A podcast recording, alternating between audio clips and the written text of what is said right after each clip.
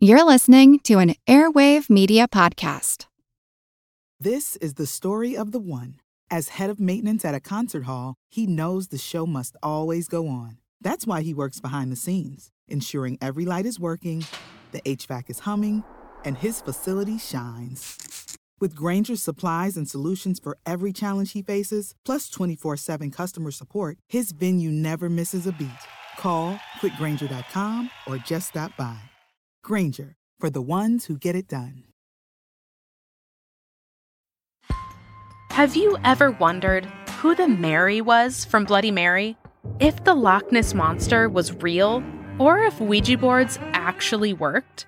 On each episode of the family friendly Unspookable, we look at the histories and mysteries behind your favorite scary stories, myths, and urban legends to get the real stories behind the scares. Want to solve your next mystery? Find and follow Unspookable now, wherever you get your podcasts. One of the first things we learn about color is the primary colors. There are three primary colors red, yellow, and blue, and every color that we see is a combination of red, yellow, and blue. Just those three colors can make up all the colors that we see in the world.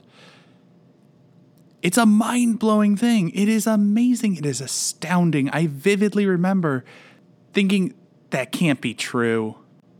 And it wasn't. Still isn't. feel like who art Ed? Try to spice it. Who art is Mr. Wood art Ed me? Yeah. Either way, it, it's ambiguous. It works on so many levels. I know. That's off to a great start. Welcome to Who Arted, where we explore visual arts in an audio medium. I'm your host, Kyle Wood. For this week's Fun Fact Friday minisode, we're going to be looking at the primary colors. The primary colors being such a big idea in art, Piet Mondrian became a world famous modern painter, spending his entire career on red, yellow, and blue squares and rectangles. Now, the whole thing of the three primary colors, red, yellow, and blue, not true. Or at least, not entirely accurate. Now, to understand this, I think it's important to understand what color is. The way we the way we see color, what we're really seeing is different wavelengths of light. Uh, white light has the full color spectrum in it, and when you break it down to the individual components, like the different colors are basically like the building blocks of light. So when you have zero light, it's going to look black. When you have all of those components, all those building blocks, all those wavelengths of light stacked together, it's going to look white. And everything that we see for color is something in between. Now, the primary colors depend on how you're working with light. So, if I am looking at a colored light, like the colored lights that make up the images on my computer screen or a TV or something like that, then the primary colors for that are the same as the photoreceptors, the color receptors, the cones in our eyes. And those are sensitive to red, green, and blue. When you're using what we call an additive method, um, mixing together different colored lights, the additive primaries are red, green, and blue. Not red, yellow, blue. Close, but slightly different.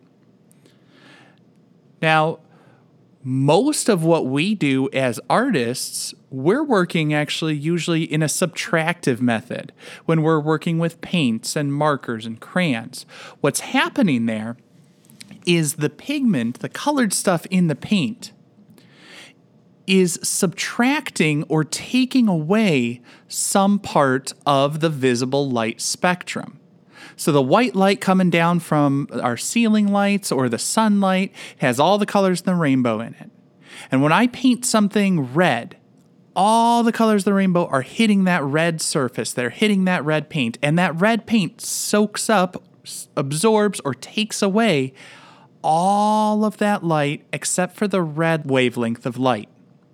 And what it does with that red bit of the light is it reflects it. The red part of the light bounces off of my red paint into my eye, and that's how I see it. It is a subtractive method. And if I mix all the colors in a subtractive method, it's going to turn black because after I've mixed all the colors, I've subtracted or taken away all the different wavelengths of light. And so no light is reflected, it's going to turn black. If I'm mixing all the colors of light in an additive method, then it's all going to turn white. Because I'm taking the red frequency range, the green frequency range, and the blue frequency range, or the, the those wavelengths, and I am putting them all together. I'm taking those components, the building blocks of white light, putting them all together in an additive model, and they all add up to white. So if you're using an additive model, all the colors mixed together makes white. If you're using a subtractive model, all the colors mixed together makes black. So essentially, black and white have essentially the same definition. They are the complete absence of color or all the colors mixed together, depending on whether you're using additive or subtractive colors. Now, as I said, the additive primaries are red, green, and blue, but the subtractive primaries are actually the opposite. They are the opposite. It's an opposite method, it's an opposite color. So the subtractive primaries are cyan, magenta, and yellow. And if you've ever had the experience of trying to mix red and blue to get purple and then it turns all muddy, that's because red and blue are not subtractive primaries. They're close. Red is close to magenta, and cyan is sort of a shade of blue.